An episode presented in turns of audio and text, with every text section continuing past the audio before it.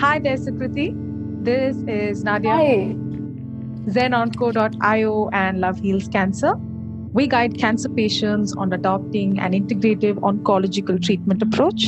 We help them find the balance between medical treatment and complementary treatment approaches. We help patients with our team of oncologists, lab experts, nutritionists, and other healthcare professionals so that the overall outcome of the treatment for the patient is at its best. We also help in connecting patients with other cancer warriors like yourself here today you know, who have gone through a certain journey to address queries, to know the information and share it among ourselves. And we have Sukriti here today to tell us her inspirational journey of how she went through what she went through, in turn to motivate all of us out there. Sukriti, this is your story. Over to you. The whole world is listening to you. I can't wait to hear her myself. I'm I'm pretty sure our viewers can't wait to. Please take the stage. Hi, so I'm Sukirti. I'm 18 and I'm a student. So I should probably begin from the time when. Um, so I'm a two-time cancer survivor, two-time childhood cancer survivor, and uh, so I'll start with. Um, so I think the first red flag was when I started getting tired for everything at the age of 14. So I just chucked it up to be like I was obese. I was obese as a teenager. So I thought, yeah, like I'm fat, so I need to exercise more. It's probably my weight. So this went on. And one day I noticed this weird lump near my collarbone. So I thought, okay, so maybe it's my tonsils. And I was so excited about this because my friend recently had a surgery for her tonsils and she got to eat ice cream. So I was very excited that I want to get my tonsils removed. So coincidentally, at that time, we were studying about the human throat. So I noticed that tonsils are not supposed to be near your collarbone. They are supposed to be here, like near your thyroid. So uh, I told this to my parents, and we went to a local doctor. And I was diagnosed with mumps, which is like a form of I, I don't know what mumps is. So this was that, and life went on. I even gave my ninth final exams and I was in class 10th. But then uh, I developed a weird coughing fit, and it used to always end with vomiting and nausea, fever. So this was concerning and a major red flag. So we finally decided to, to go to a multi speciality hospital. And at that time, we lived in a hill station. So we had to go to Dehradun, which was the nearest town and we went to a multi-speciality hospital and we uh, i think we saw a ent doctor and he diagnosed me with uh, tuberculosis after a biopsy so but the weird part was he even didn't listen to me and i think this is a very big problem in india that doctors don't listen to you so i'm really glad you guys are doing this because doctors need to listen to patients for once so I was diagnosed with tuberculosis and I was put on medication. And he was like, You can go to school, you can live your life normally and everything. And uh, I even went to school. And uh, but what he didn't tell us was that tuberculosis medicine has really adverse side effects. Like the side effects are really bad. And uh, the more you take the medicine, the sicker you get, like with chemotherapy. So I took the medicine for 15 days and then I stopped like I didn't tell my parents. I just stopped. Just a second, please. I'm sorry. Yeah. So you were saying you went to school yeah. and you got it got bad after taking yeah, the tuberculosis so medication. Tuberculosis. So uh, and also like they provided no aftercare. Like they didn't tell me what to do if I was nauseated or I like felt sick. So I was pretty confused there, and I so, but the thing is that tuberculosis medicine didn't make me better, feel better. Like the lump was growing, my coughing fits were getting worse. So we finally decided to go to Delhi, like like everyone does in these cases. So we went to AIIMS, and uh, at AIIMS, like during this time, like the tuberculosis medicine and AIIMS, there's a gap of six months because I was misdiagnosed by at least two doctors more. They said it's just tuberculosis and you just take this, these medicines and you'll be fine. But i was not getting better. The medicines were making me sick. So we went to AIIMS and at AIIMS they finally discussed the possibility of cancer. So nobody really thinks that you have cancer when you are coughing right? Because cancer is not some like obviously when you google the first thing they'll tell you is that you have cancer. But we, nobody really thinks about this. So um, at AIIMS, they discussed the possibility of cancer. And uh, like you know how things are at AIIMS. so we decided to go to a private hospital medanta. And i was finally diagnosed with stage 3b lymphoma hodgkin's lymphoma after close to eight months of misdiagnosis. So I was pretty much suffering for months from the first meeting with that doctor to Medanta. There's a gap of eight months. So I was diagnosed with uh, stage 3B cancer. And honestly, I was not shocked. I was relieved that finally there's something that will help me. But everyone around me was shocked because, as they are, I was 14. Nobody really expected this and we don't have a history of cancer in our family. But with childhood cancer i think it's genetic like you have some sort of gene. So i was diagnosed with cancer and immediately put on chemotherapy. So doctors initially decided that they'll do four four sittings of hard chemotherapy which is BEACOPP and four settings of light chemotherapy which is abvp i think abvp or something i don't remember clearly. And uh, so I ended up with nine cycles of hard chemotherapy and 17 settings of radiation too. So like my chemotherapy started and uh, you know as the word as word got around like i used to get so many messages. People used to pretend that i'm going to die or something. Every so many people started visiting me and it was like like remember how when people die like generally जब लोग मरते हैं तो सब आते हैं उनसे मिलने एक अटेंडेंस लगाने की हाँ हम आए हैं मिलने लाइक like, अपना कोटा पूरा करने like I was alive but people were pretending pretending that I was dead so this was like a bummer so life went on and I started chemotherapy so I was relieved that I was diagnosed with cancer and my coughing fit stopped and I thought my suffering was over but you know how chemotherapy is. It basically kills everything inside you without killing yourself. So chemotherapy went on. The side effects were manageable but the best thing was that they had aftercare. Like they used to give me nausea medicine and uh, if i was feeling if my platelets were down they used to immediately give me a platelet infusion. So like i was cared for at least so this was a big blessing and uh, uh, my first cancer treatment went on for like a year.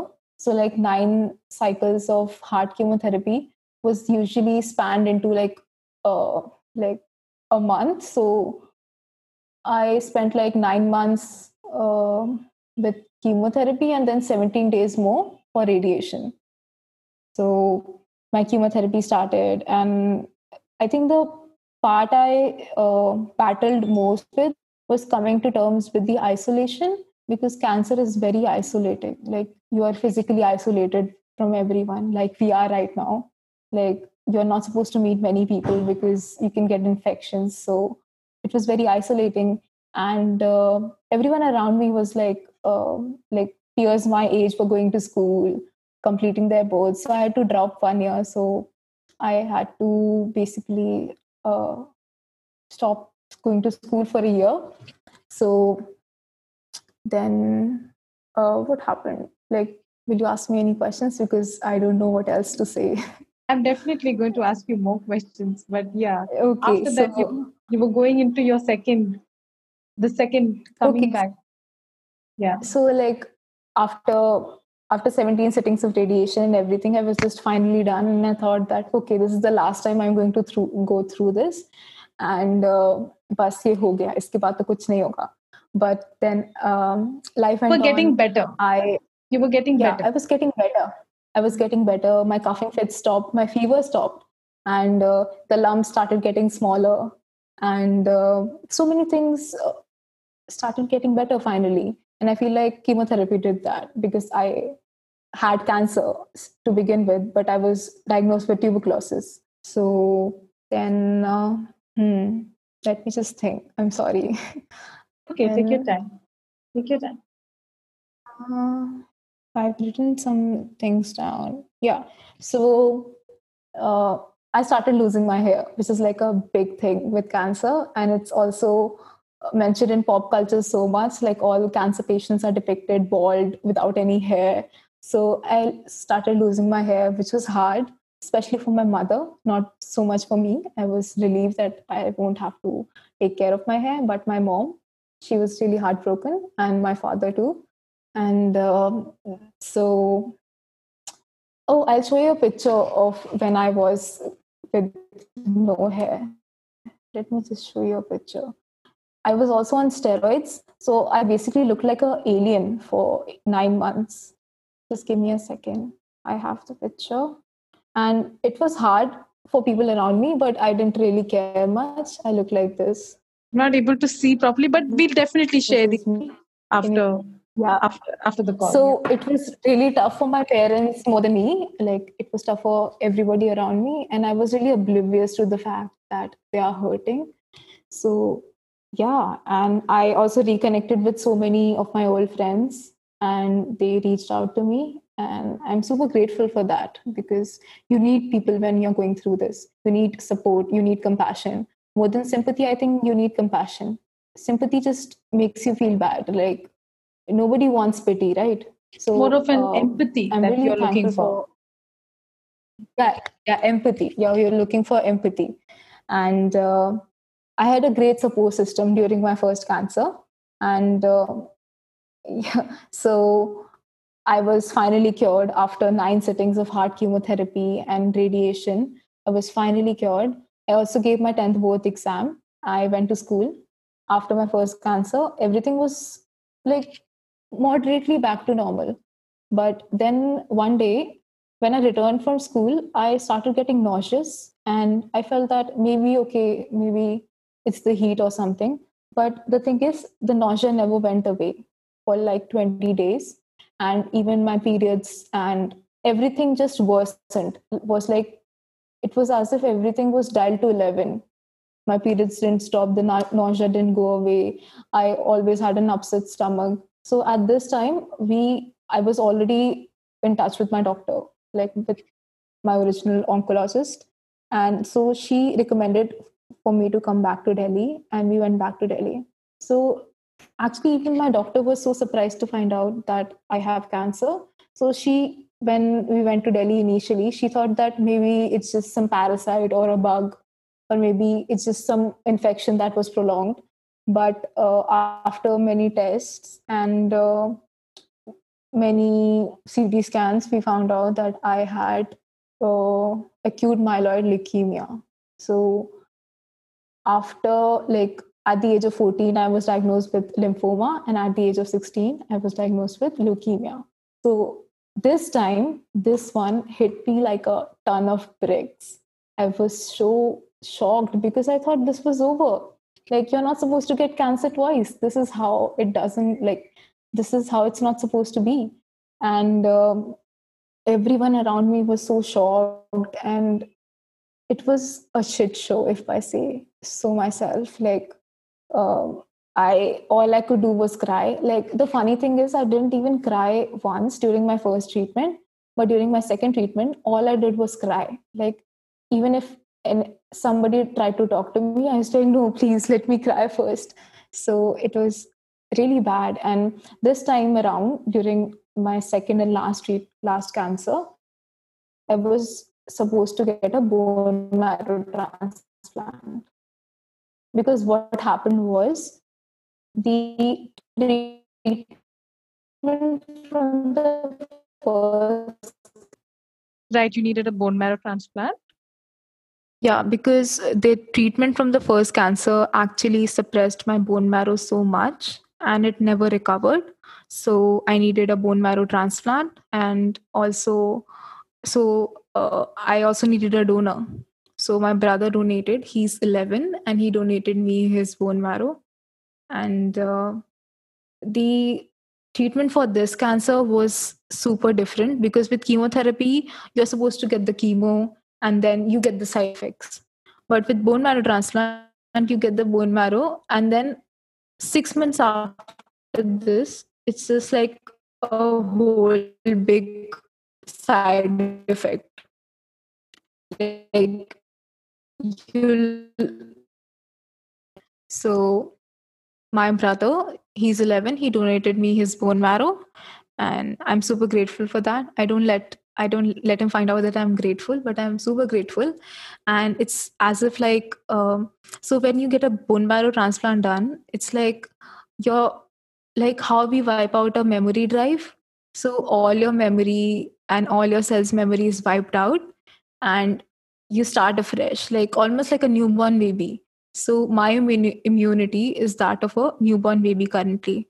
So the whole pandemic and everything is super hard for me because I can't go outside because I'll uh, I'm prone to infections and it's just hard for me right now. And I think people need to understand that when we say wear a mask, stay indoors, it's especially for people who are immunocompromised, right? You need to do it for others, not for yourself. So uh, my brother donated me his bone marrow and the treatment for my second cancer was a little bit different because I didn't get any chemotherapy. It was just a bone marrow transplant and then six months in hospital. So I was in, in a room for six months and this treatment was super mentally taxing. Like I feel like with my first cancer, I was it was like a merry-go-round. I was like positivity, unicorns. I used to get loads of visitors, and I used to go back home too. But with this cancer, I was stuck in the hospital for close to six months. And that too in a very super, like, super small room. And it was, I was not allowed to have visitors. So that was a bummer. And uh, can you hear me properly? I can definitely go on. So that was a bummer. And uh, I also lost so many friends during my second cancer.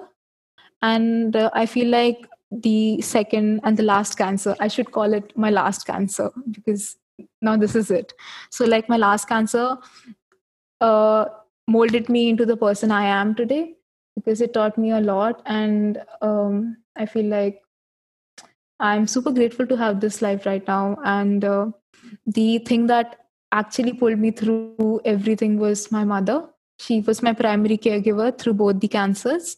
And she was the beacon of light in my life. And uh, she looked after me. She even took leave from her job for close to 2 years just to look after me. And uh, it was like i think we need to be just grateful to our parents for what whatever they do. And especially when you're a teenager all you do is be irritated from your parents. Like you hate your parents when you're a teenager. I feel like like i don't hate them hate them anymore but but when i was 13 all i did was hate my parents. And i was like nahi aise nahi karu. You don't understand me. But now i'm super grateful. And uh, it was not a good experience but it has taught me a lot so yeah would you like to ask me more questions or like would you want me to go into more detail about this like this is like a short summary I can elaborate if you want. I have got the picture definitely, but I think my questions will help you elaborate as well. We would yeah, love to hear your elaboration. I'm elaboration. Not, not a good orator. I'm not That's a good okay. orator. I can't speak for long durations. okay. That's so, completely yeah. fine. I have to tell you that I'm really honored, by the way, to be at even speaking to you, to to at least know that someone out there is gone through something like this. And trust me, people watching this are definitely going to be not just inspired, so many questions answered there, you know? Yeah. Yeah. So, because I wish I had this kind of support when I was going through cancer, because I didn't know many people who were going through the same thing I was going through. And I like it helps when you know someone out there is going through the same thing and you feel a little less alone. Yes, that is what we want. That is our intention here today. Because, like you, yeah. at this point in time, as we speak, there are many people going through what you went through. So, why not pay it forward, yes. right? yeah. yeah. So, coming to one of my questions, um, yeah. if you talk about self examination, other than the different, I mean, the different kinds of like symptoms that you spoke about, nausea, other than that you were not given any i mean there wasn't anything that your body was showing that you saw physically that there was anything that showed no, that you yeah i didn't see anything physically other than the lump and nausea and tiredness i didn't see anything unusual and nothing that was too concerning. So yeah nothing other than the nausea and the lump. Yeah. Also right. like shortness of breath. Right. Oh sure. means symptoms. okay and going on to my next question. Um, what do other people out there watching this video what can they expect you know what message do you have to give them as a survivor? Uh, i feel like um, i think you should just put all your preconceived notion about cancer like how ca- cancer is especially portrayed in pop culture. Like when someone is diagnosed diagnosed with cancer especially in movies it's like a death sentence for them right? But now cancer is actually 70 to 80% curable. Like the recovery rate is 70 to 80% so i feel like you shouldn't take it as a death sentence rather than just take it uh, as a normal disease. Maybe like imagine like cough and cold but you you are having cough and cold for a year. So like it's just a disease and it's not a big deal. And you'll get through this because uh, thanks to medical science everything is so much easier now. And uh, uh, surround yourself with people who support you who uh, nurture you who um, and uh, honestly just take care of your body and be patient with your body because your body is going through literal poison to uh, take care of you and just take care of your body and stay hydrated because hydration is really important. So yeah i don't have much to say. Right. It, it isn't much i mean sweet and short is what matters the thought is what counts yeah yeah so yeah um c- coming to your lifestyle um, could you tell us mm-hmm. exactly what your lifestyle used to be before you were diagnosed with cancer and while you went through cancer and after cancer, like compared three stages? So my lifestyle. Us? Okay, so my lifestyle before cancer was I was a pretty active teenager. I was involved with like many cultural activities and like even after being obese, I was pretty active. Although my uh, food habits were questionable, I used to binge on junk food like every teenager does i feel like. And uh, they were a bit choppy. So yeah my food habits were like normal I, if i can say normal. Like home cooked food and occasional junk food. So yeah and during cancer i was put on a diet. I was put on a new uh, neutropenic diet which is basically a protein um i i'm not sure but i was put on a protein diet. And i i had to follow that. So basically paneer egg chicken rice and so yeah just home cooked food. And now my diet is just subway and domino's. So yeah my diet is not good right now. But i try to eat healthy so yeah normal diet i didn't do anything uh, adverse or like normal home cooked food so so my diet didn't really change yeah yeah okay you were saying Mm. trying to stick to home food, home cooked food, and eating healthy. Yeah, home cooked food. Yeah. Right. Um, coming to the importance of caregivers, what would you like to say about in that factor? Because caregivers tend to get sidelined a lot, right? Uh, yeah. Everyone's concentrating on the patient. Everyone's concentrating there. So, how would you like to talk to us about? That? So, like I mentioned earlier, my mother was my primary caregiver. So, she was by my side 24 x 7. And I feel like uh, it was much more harder than for her than me because she had to see her daughter go through cancer twice, lose her can- hair twice. Like, no mother wants to see this. So, I believe that you should be just probably give give them a warm hug from time to time and let them know that you're super thankful for all they are doing. Because trust me taking care of another person is very difficult. Like uh, we can barely take care of our of ourselves right? And imagine take care uh, taking care of a person who is also sick. So just uh, also like give them a give them a hug and let them know that you are thankful for all the help you're getting. And um, because cancer can be very emotionally taxing especially for the caregivers. Because the, um yeah so yeah this much. No worries. Take your time. No tension. Mm. take your time. You're just having we're just having a conversation aren't we yes. Yeah. So, coming to the lessons learned from all of this, because you mentioned gratitude before. Um, you're very grateful. You wake up every day. You wake up every day with a sense of gratefulness. Yeah. Hello. Um. Hello. Tell me. Hello. Yeah. So, uh, from where should I begin? Like from the part I was talking about my mother? Yes. Okay. So, um, as I mentioned earlier, my, my mother was my primary caregiver. And can you hear me?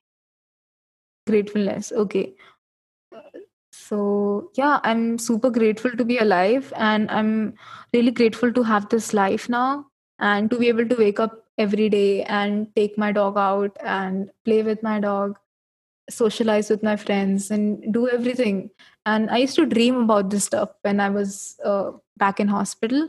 So i i have a newfound gratefulness towards life and like um although i developed a pessimistic attitude after my second cancer now i think about what will go wrong first rather than what will go right so i feel like this is like a new addition to my personality but yes i'm grateful to be alive.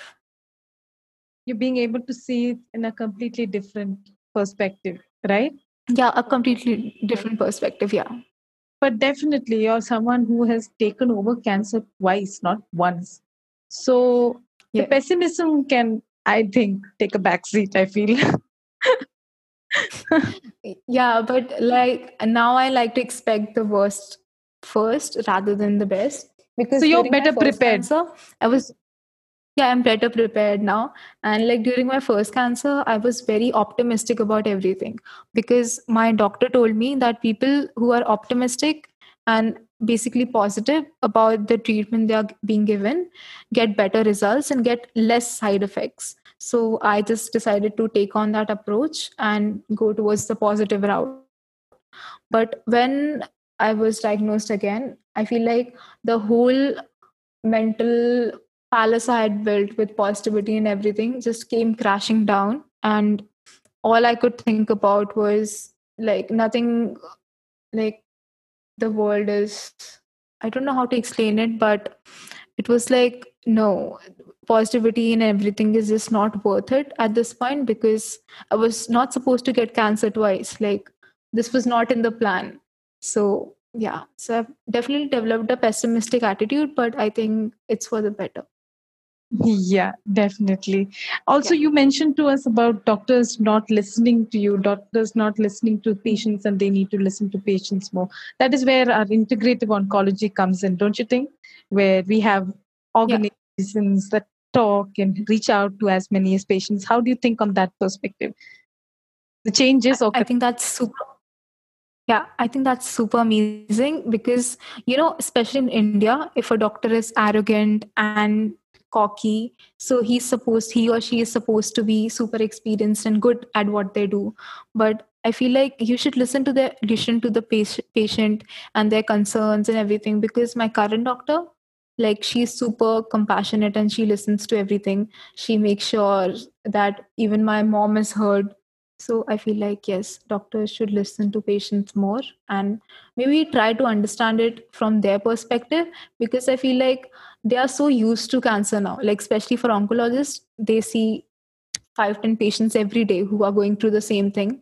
But we we this is like new for us. So yeah. Right, right. And here you're getting to speak your story, you're getting to speak your truth as well. How do you feel about yeah. I'm really excited to do this. Like, I'm not a good orator and I'm not a person that talks much. So, this is a little bit difficult for me. But uh, yes, I'm super, super grateful to share my story with possibly someone who's going through this and who thinks they are alone. So, yeah. Definitely. That is surely our intention. Um, putting forth what your reaction was when you finally saw the reports that you were cancer free. How did you react? Oh, I was elated. Like, um, so when a treatment is planned out, so doctor gives you like uh, an ex- approximate date, like your treatment will be over by supposedly April 2019. So you already have that in mind that you'll be fine by April 2019, but things happen, things are delayed, your body doesn't respond to the treatment as well as it's supposed to. So yes, I was so elated and. Uh, I like with my first cancer, I thought I was free. But with my second cancer, I was really apprehensive. I was like, no, I'm not going to celebrate this. This is like a normal day for me, but I was super happy. Yeah. Wow, definitely. Um, yeah. While uh, what is your message out there to everybody, caregivers, survivors, patients, everybody listening to Sukirti in one sentence or maybe a few sentences maybe? Uh, how would you sum up your entire journey and give them like words of wisdom? Mm, uh, let me just think about this for a while. Like um,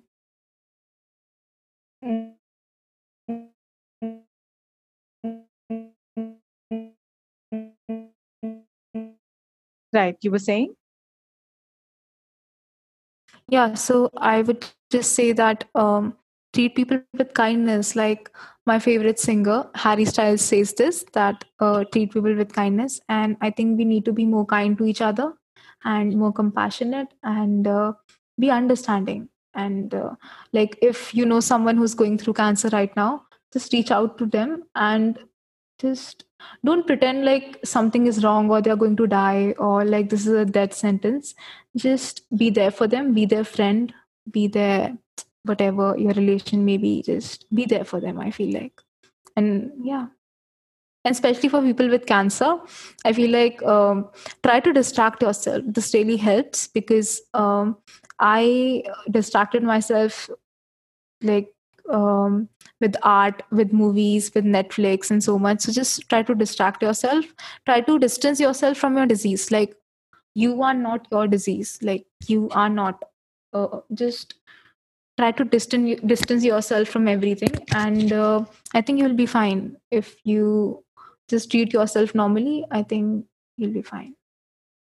Wow thank you so much sukirti thank you so much for spending so much time with us no no please us, thank you to tell us all that you have been through I, for me also i actually you're actually revisiting your own story and you took me also with you on this on this talk that we're having today. Yeah. Um, thank you for that. It is really an honor so to, to be talking to someone who has been through cancer twice.